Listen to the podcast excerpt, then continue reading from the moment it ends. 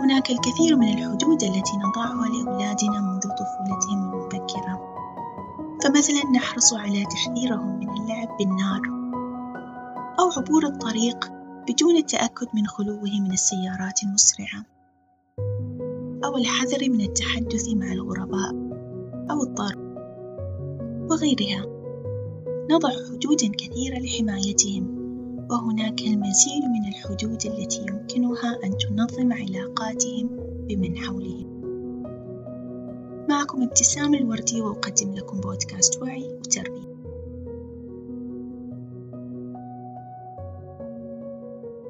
نضع الكثير من الحدود لأبنائنا بغرض حمايتهم. سأتحدث اليوم عن نوع معين من الحدود واللي تعرف بالحدود الشخصية. أهميتها وكيف يمكننا أن نغرسها في أبنائنا. الحدود الشخصية تعني الحدود اللي نضعها لننظم تعاملاتنا وعلاقاتنا مع من حولنا. هي ببساطة الخطوط العريضة اللي نرسمها حولنا لنشعر بالأمان وكذلك الخطوط العريضة اللي يضعها غيرنا والتي يجب علينا احترامها. وهي الأساس التي تقوم عليها العلاقات التي يوجد فيها احترام متبادل. أنواع الحدود الشخصية كثيرة فهناك الحدود الجسدية والتي تعني احترام الجسد والمساحة الشخصية والتي يقع تحتها اللمس وتجنب التلاصق وعدم إيذاء الأبناء بالتعنيف وكذلك احترام شعور الألم والجوع والتعب عندما يمر جسد الطفل بمختلف الظروف فللطفل أيضًا خصوصيته الجسدية. وهناك الحدود المادية والتي تعني احترام ممتلكات الطفل وعدم انتهاكها. مثلا عندما نترك أخيه الصغير يعبث بأغراضه بحجة أنهم إخوة وعليه أن يتحمل ذلك أو أن نأخذ أغراضه بدون إذنه. إذا الحدود المادية تعني احترام ممتلكات الطفل الخاصة به. أما الحدود العاطفية فتعني احترام مشاعر الطفل وإعطائه حق التعبير عنها بدون أن نسخر منها وأن لا نعامل الطفل كمكب لمشاعرنا المتقلبة. وأن لا نعنفه عاطفيًا أو نشتمه أو نلقبه ألقابًا مؤذية. والحدود العاطفية تعني أيضًا أن لا نحمل أبنائنا مسؤولية مشاعرنا ونتوقع أن يقوموا بإرضائنا في كل مرة يتقلب مزاجنا.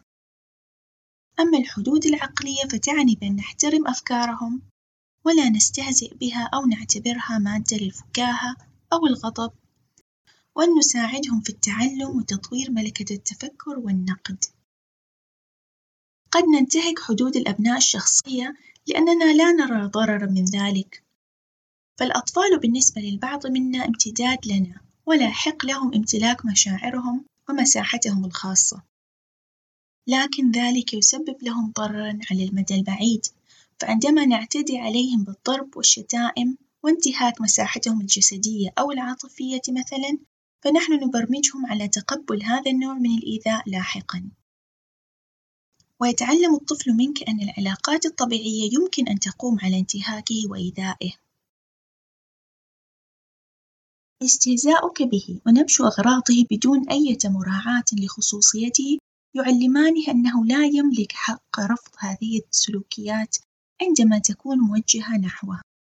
الأطفال اللي يتربوا بدون حدود شخصية واضحة قد يسهل انتهاكهم واستغلالهم أو بالمقابل قد يكبروا ليصبحوا أفرادًا لا يحترمون حدود الآخرين. الأطفال الذين لم يتعلموا مبكرًا مبدأ احترام حدودهم الشخصية أو حدود غيرهم في تعاملاتهم لا يستطيعون قول لأ في وجه الانتهاكات أو بالمقابل لا يحترمون رفض الآخر لانتهاكهم. الحدود الشخصية مهمة لأنها تشعر الطفل بالأمان، فهي القواعد الإرشادية التي زرعتها بشكل مبكر في طفلك لينظم علاقته بمن حوله سواء في صداقاته أو عمله أو ارتباطه عندما يكبر. وجود إرشادات واضحة تنظم تعاملات الطفل مع من حوله بقدر الإمكان تشعره بأنه كائن له احترامه وكرامته. الحدود الشخصية تعلم الطفل مفهوم التعاطف بشكل مبكر، فالطفل اللي تعلم بأن الاعتداء على الحدود الشخصية مقبول ينمو معه حس استحقاقية عالي، ويتعلم تجاهل حدود الطرف الآخر لأنه لا يرى أهمية لذلك، فالمهم هو تحقيق رغباته الذاتية. الحدود الشخصية تعني بأن نوجه مشاعر الطفل بشكل صحي، نعلمه بجمل مثل كيف ستشعر إذا كان فلان هو من ضربك؟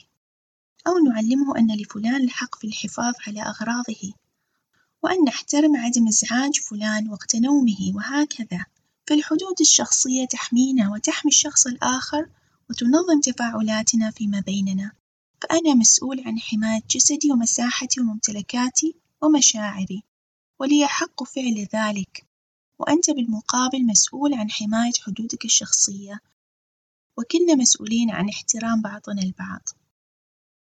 كيف يمكننا بأن نساعد أبنائنا في بناء حدود شخصية وتعلم احترامها؟ أولًا بأن نصبح قدوة لهم، علينا تعلم فرض حدود شخصية لأنفسنا، فلا ننسى بأن الأطفال يتعلمون من أفعالنا أكثر مما يتعلمون من أقوالنا، ومن ثم لا ننسى بأنهم سيتعلمون فرض هذه الحدود عندما نحترم حدودهم الشخصية بأنواعها ونراجع أساليبنا التي قد تنتهك هذه الحدود لديهم. ويمكننا بأن نستغل مختلف المواقف التي قد يمرون بها لبناء مفهوم الحدود الشخصية.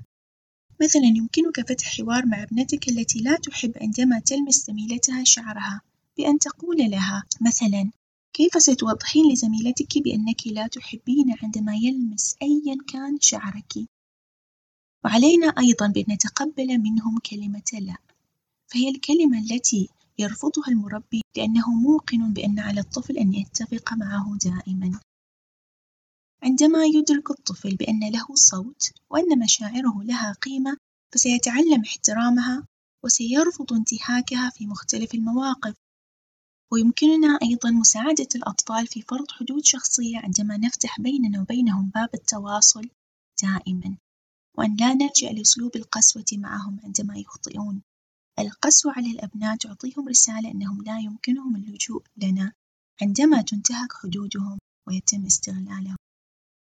الحدود الشخصية تساعد أبنائنا على احترام ذاتهم ومشاعرهم، وتساعدهم على الاستماع إلى أجسادهم في مختلف المواقف، وعندما نستمع لأجسادنا فإننا نحترمها ونساعدها على اجتناب ما يضرنا بقدر الإمكان. الحدود الشخصية تساعد الأبناء على بناء علاقات صحية مع من حولهم لا تعرضهم ولا تعرض الأطراف الأخرى من العلاقة للاستغلال.